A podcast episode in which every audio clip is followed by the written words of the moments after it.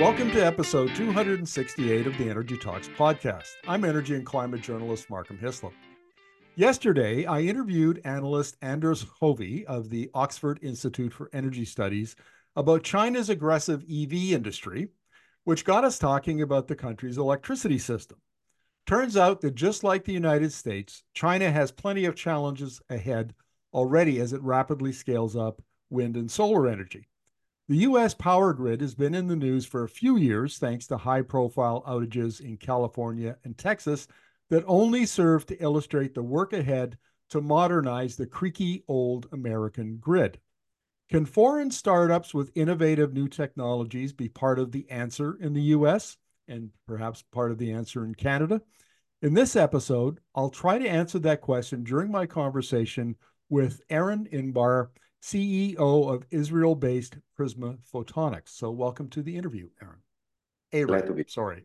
Uh, I will get it right. Um, yeah. I, I joke, you know, I often we we do a lot of interviews with with people outside of North America, and of course, my flat Western Canadian tongue gets me into trouble all the time. So my uh, my apologies. But absolutely, let's talk about the fun stuff. Um, now, look, uh, I've done a lot of interviews about the American grid and, and with economic modelers and energy modelers who say that for advanced economies like the US, uh, by 2050, they're going to require two to three times as much electricity as the transportation gets electrified, as uh, building, uh, heating, you know, space heating gets electrified with heat pumps, uh, industrial processes, on and on and on.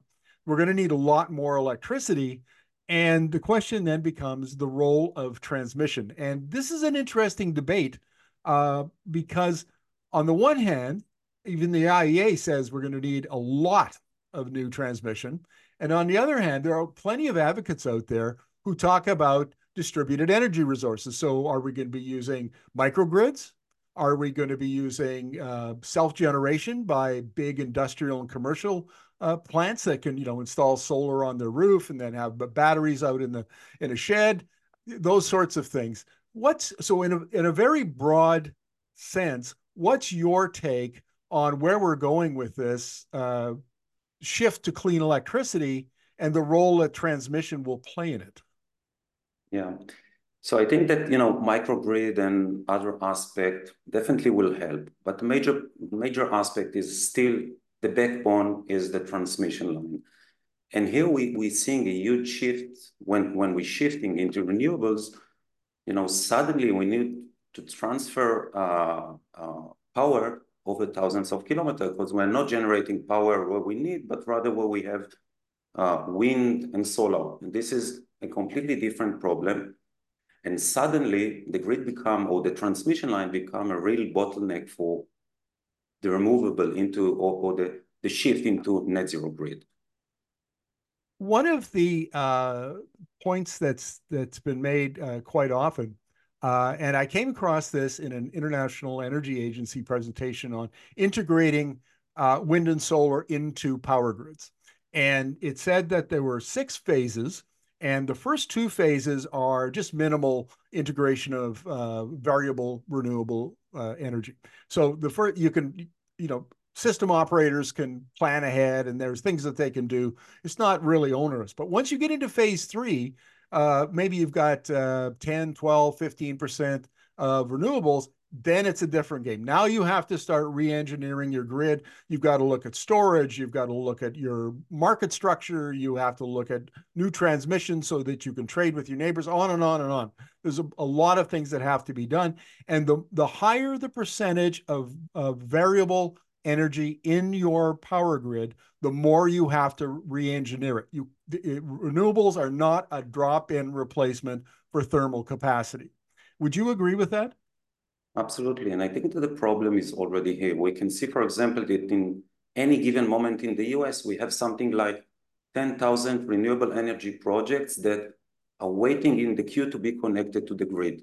So it's, it's, it's right now a problem. And as we will shift to more and more renewables energies, as EV cars would take a, a, a more dominant part in the transportation, that would become a huge problem what does technological revolution in the power sector mean to Prisma? And the reason I ask this question is I've been hearing for years now that the power sector is going through its own technological revolution. There are all sorts of innovative new technologies, and I assume your approach will be will be one of them. I hear about grid enhancing technologies, so you make more use of the power grid that you have.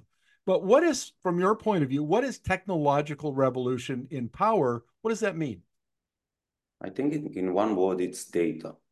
Because probably in the, in, the, in the long term, probably we will build new transmission lines and enhance the capacity in the, I would say, brute force way, but that will take several decades. Right now, what we can do is start to use data in order to optimize what we have right now. Because practically, the grid has the capability to a much higher capacity than, uh, than it is today, but the limiting factor is data.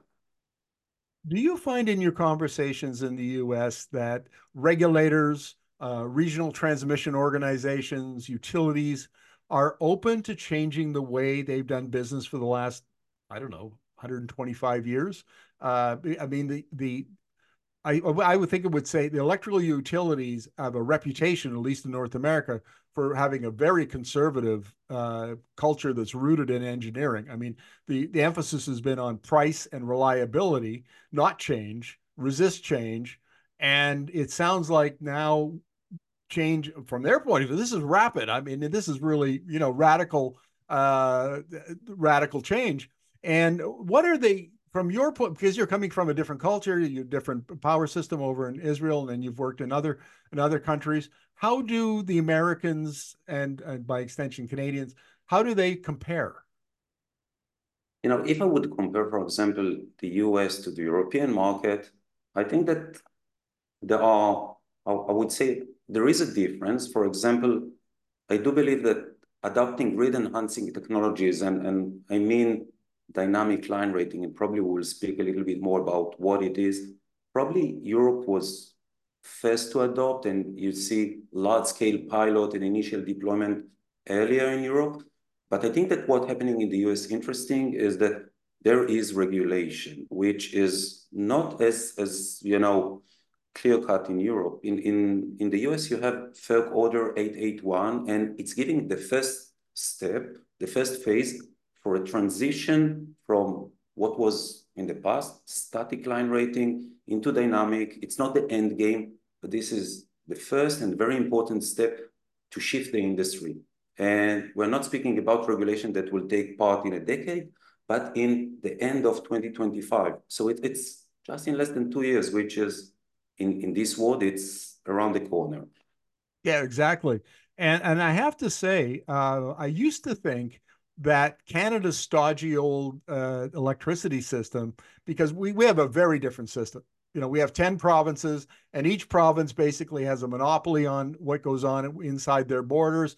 Uh, I think in eight or seven or eight of, of the 10, the, the utility is owned by the government, you know, so it's a crown corporation. And it's just so much more chaotic and and uh, down in the U.S., so many more uh, jurisdictions that have to be taken into account. But there's also layers of regulation and planning that don't exist in Canada. Like in Canada, you know, the government will set some policy and then the utility owns the uh, generation, transmission, and distribution. It's all integrated into a, a, vertical, well, it's vertically integrated. But in the US, it can be, it can't be. I mean, there's all kinds of uh, of different wrinkles to that. You've got ERCOT in Texas, which is just isolated from the rest of the rest of the country. I mean, it's it's kind of crazy in a way. Um, and and then you've got FERC at the top, the Federal Energy Regulatory Commission, and then you've got regional transmission organizations, and then you've got some planning organizations like you have in the West Coast in between that, and then you've got state regulators. And that must be just a, a bit of a, a thicket and a bit of a nightmare to to navigate. Yes, absolutely. But I think that what we're seeing is that there is there is a path that the regulator is, is stating in the US and is saying we are moving from static line rating into dynamic line rating. What it means in, in a single sentence is the fact that your maximum capacity of the grid will be changed from one hour to the other, depending on environmental condition. And in every given moment, you will have the capability to optimize the capacity. And, and this is a huge shift in mentality because, you know, it's not static. I need to plan. Things are changing. So, so yes, many transmission operator, each one has its own nuance and, and, and will it happen on time or will it be an extension? What Canada will do, will it follow? But, but you have the train, I think, left the station and, and you know, utilities understand that what happened, it's, it need to be changed. And, and we're seeing it. We're seeing utilities start to, you know, starting the process of adopt completely new, new process that would enable them to optimize the capacity from the existing grid. Well, interesting. So you've talked about the dynamic line uh, monitoring a couple of times. So maybe it's time for to to define that. And if you could, please. Yeah, I would try to do it as, as simple as possible. But you know, people are asking, what's the limiting factor of the grid? What what do we need to enhance the capacity? And it's interesting. The limiting factor of the grid is the temperature of the conductors of the cables. So someone did the calculation and calculate for the worst case scenario and said, okay, in this line, you cannot exceed 1000 amps because that would be the maximum temperature. But what's important, interesting is that parameters like wind are cooling the conductors. So if we would measure the wind, if there is a breeze right now, I can drive much, much more capacity. In, in some cases, 50% more capacity just by having a cool breeze. So suddenly measuring all those temperature and wind and doing the calculation around it will give me, and this is why it's called dynamic, what would be the maximum capacity in every given moment. And when you do the calculation over time, you can see that you can enhance the capacity by 30, 40% just using data. And those are big numbers, and you don't need to change the grid just to collect the data. That's an inter- that's an interesting challenge collecting the data. Um, you know, um, big data and analytics has been around for a long time. This this is not new, and I I would imagine that the utility sector uh, in the U.S. and and in Canada for that matter at least have some data collection and and data crunching capability. Do you find that it varies uh, quite a bit amongst you know across the U.S.? I would say that utility have a lot of data about, I would say, their electrical parameters. But if you're looking at external parameters about risk, resiliency, about you know wind and temperature, you don't have. So it's it's like you know adapting new concept, new solution, and and now it became a problem because we're saying that collecting the data and doing the analysis it's not a big problem because you have the sensors, you have, it's not a problem of monitoring, it's rather a problem of scalability. Because eventually the idea is not how to do a successful pilot over one tower. It's how can I deploy it over 10,000 miles? And, and that's, I would say, what drove us in order to develop our, I would say, different solution to this approach. Can you tell us about your experience in Israel? Because I understand that you have worked on about uh, 50% of the transmission grids. You've got quite a bit of experience there. Uh, maybe tell us about that. Yeah. So uh, our first uh, customer to work with, was the Israel Electric Corporation. The second one was, by the way, the New York Power Authority. But in Israel, we started Israel is, it's, it's not a huge country, but it's one single operator that, by the way, doing distribution and transmission uh, all over. We started with a pilot and it was a successful pilot. And then we did a scale up. We did a scale up to roughly 25% of the national grid, uh, more than 1,000 kilometers. And for us, it was not only important, you know, to scale up, but to show that our concept is, is scalable. It's different because, and, and maybe I explain, I will explain in a few words what's different between what we're doing to the conventional approach to data collection or doing monitoring. Sure. Because what, what happened up until now is that if you would like to measure, uh, for example, wind for capacity measurement or electrical transient event for resiliency or wildfire, you have sensors and you can do fantastic pilots over small locations. And the question was how to scale up. And we said when we started, it was like more than four, five years ago, that in order to scale up, in order to build a scalable solution, if you need to go out and start to deploy sensors on towers, that will not be scalable. It will be hard, it will be cumbersome to start to deploy over you know, thousands of towers in rural station, putting solar panels, communication links, and, and we, we develop a solution that don't require to deploy anything. And, and you know, you can ask how you can sense without sensors. And what we are saying is that the sensors are already there. The utility deploy the sensors. The utility don't call them sensor, they call them the fiber optics networks, because in most of the utility today, you have, as part of the grounding line, you have fiber optics cables in the transmission line. And we can use those standard telecom fibers as sensors. So from, from our perspective, it's like someone deploy sensors along thousands of kilometers, and we just need to come and light it up and start to use it. And, and, and that's the main difference between what we're doing and any kind of other sensor-based technology. Okay, this is fascinating uh, because that's probably the most uh, cogent explanation of grid enhancing technology, a grid enhancing technology that I've heard, and I've done a few of these interviews. Okay, so uh, to, to summarize for my listeners, because they're like me, I, am a journalist, not an engineer. I, I, I, you know, don't know exactly how these things work. So I'm going to summarize it as best I can, and you tell me if I've got it right.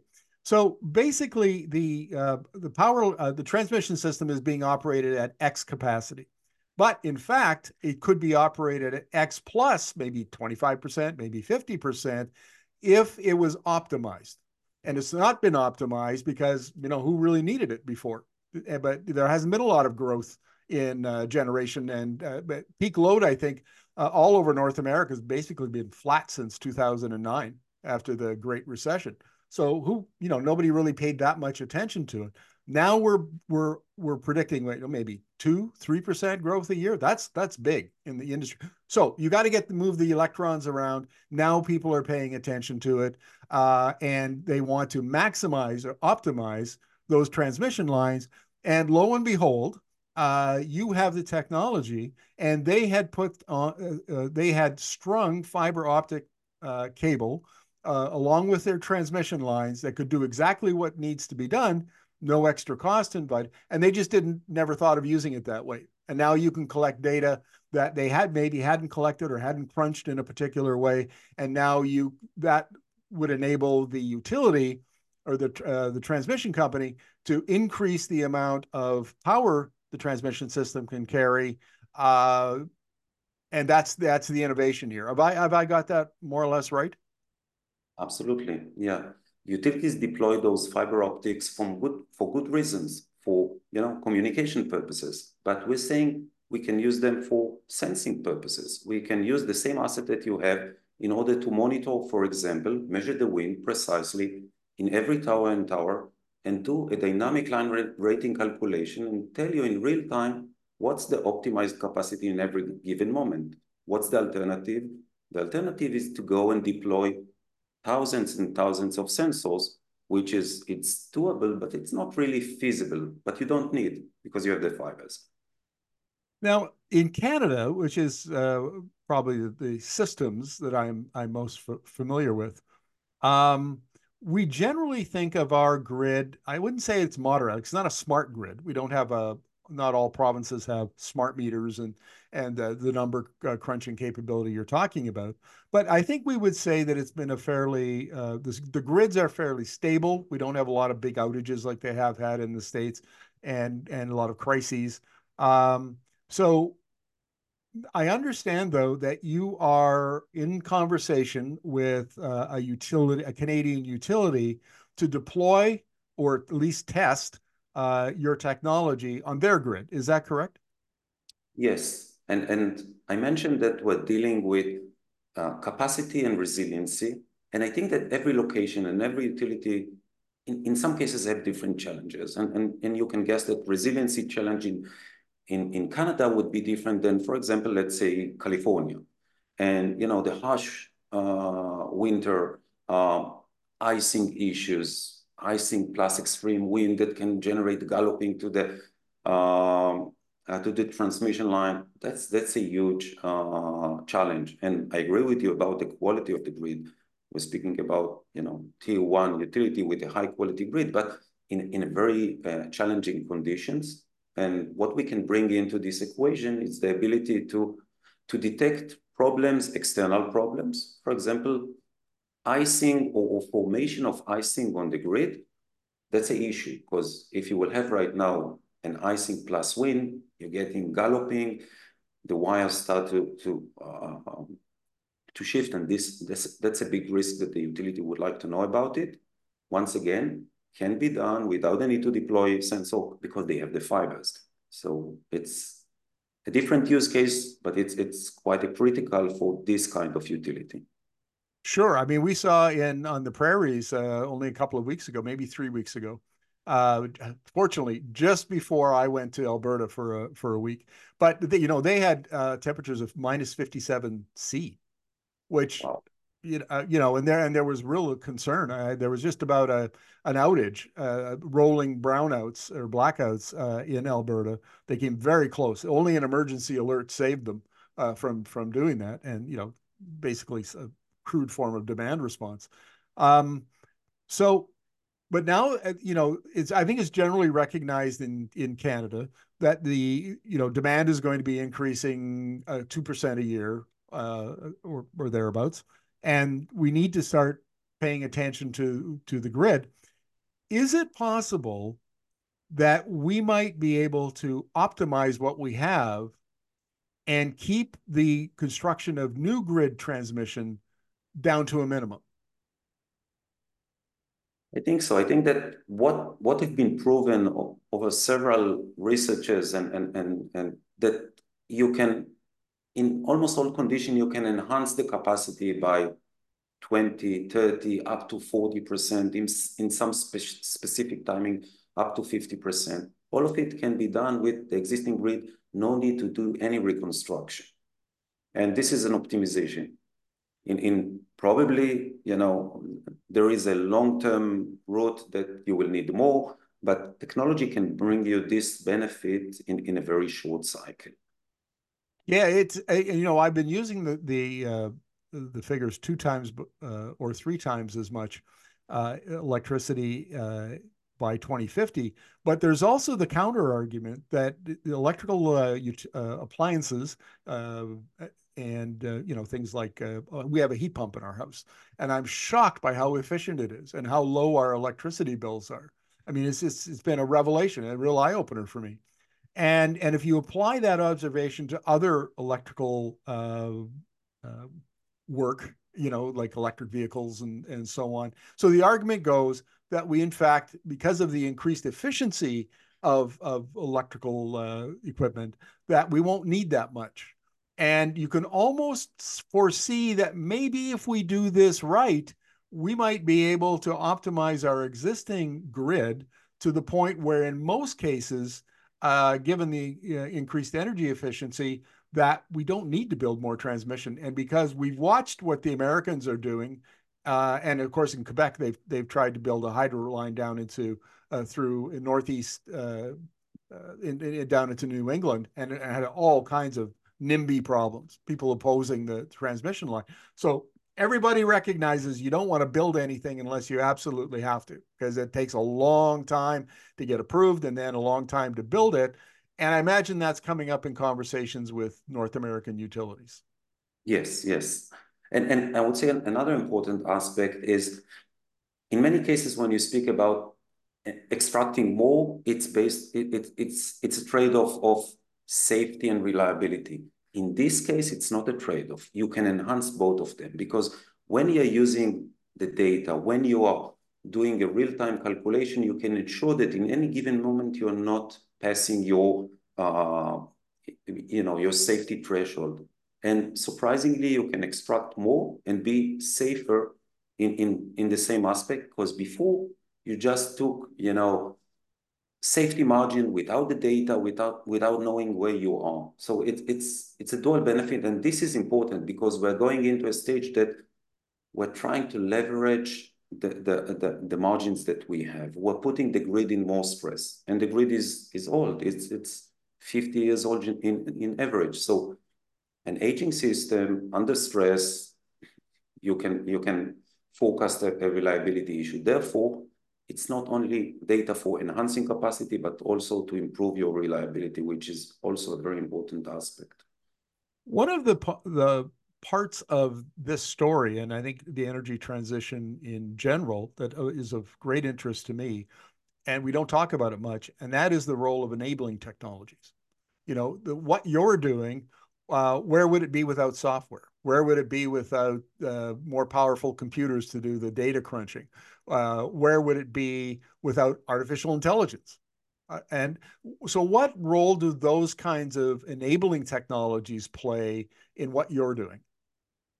Yeah, it, it's it's a major part because you know think about the device that we we build. We build a device that enable us to transform the fibers into uh, sensors. But now we need to collect data in order to know, to understand how a partial discharges look like, how a wildfire, how an icing. So we start to collect huge amount of data and, and you know, funny, over the, the years that we collected data, when we passed the two petabyte of data, something like a year ago, we said, right now we have more data than the whole British Library uh, by itself this is really a big data. The system generate terabytes of data every day. And, and, and, and AI, it's, it's, it's a major part. Nobody can really build a, you know, a classic algorithm that can crunch such a huge amount of data. So I think that this revolution is, is a necessity in order to, you know, present solution like the, the solution that we're doing, really dealing with huge amount of data over thousands of miles. Uh, maybe we'll wrap up the interview this way, uh, Eran, and that uh, looking out five years, 10 years, maybe even 20, 15 or 20 years, what kind of uh, other innovations uh, are going to come along that make your job easier, that make the grid more productive uh, and predictable and reliable, uh, and so on? I mean, can you can you look into your crystal ball and give us a, a peek into the future?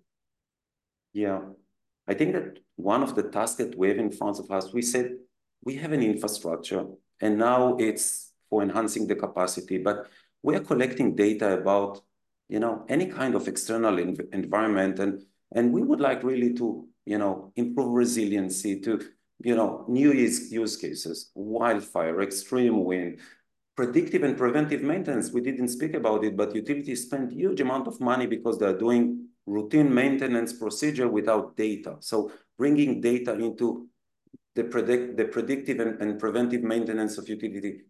Really, I think that we can change those the way that utilities are doing their processes up until now, just by bringing them, you know, a useful and, and very relevant data. So hopefully that that would go you know, step by step, starting with capacity, resiliency, predictive, preventive. There is a lot of things to do in the in the coming years.